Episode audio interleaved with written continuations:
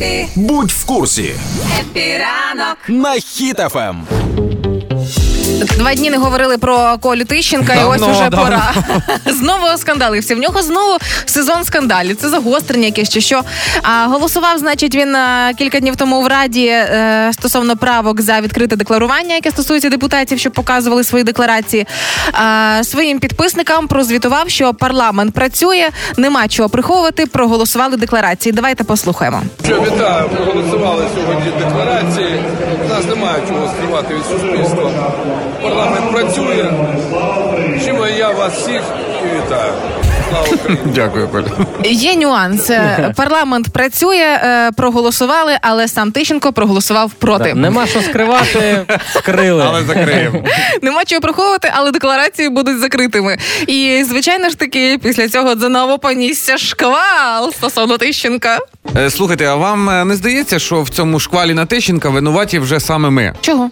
Ну скільки ми можемо вже його херити? Тищенко, Тищенко, Тищенко, Тищенко. Може він і робить ці дурниці, бо ми в нього не віримо, а віримо тільки те, що він зараз знову тне дурницю. А ви пам... слухайте, а ви пам'ятаєте себе в дитинстві, коли вас на чомусь словили, а ви боялися зізнатися і казали навпаки? Ну чесно, Точно. мій найяскравіший випадок з дитинства такого плана, коли я була мікротищенком, це коли е, мен- е, мама на Великдень е, заховала такі маленькі шоколадні цукерки.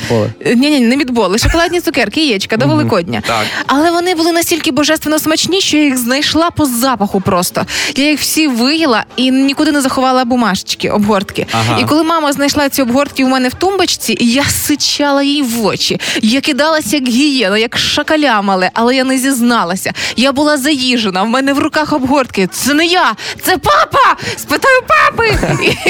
І, і вела себе як Тищенко. Я, ну, ну і так, я, я був Тищенка ігроман в дитинстві, коли згорів кінескоп в телевізорі, а я такий, то, то перепад напруги, то не то, що я хотів приставку, да, Маріо всі рівні прийти, то пере- перепад напруги, перепад напруги. Слухайте, та що там дитинство? Я до цих пір дружині кажу, що я кросівки купляю по одній тисячі гривень. Ну саме страшне, що мене чекає, що вона колись мене попросив в тому магазині їй пару штук купити. Знаєте, я зрозумів, що от Коля Тищенко він як той колишній, знаєте, ну якому кол- довіряють, там довіряють, вибирають, а потім ти дізнаєшся, що він насправді ну котам банки до хвостів прив'язує Ага. і кістачки в чорнослив в магазині засовує назад. Ну, то коротше, виходить Тищенко, це приклад, як не треба робити. Антиприклад яскравий.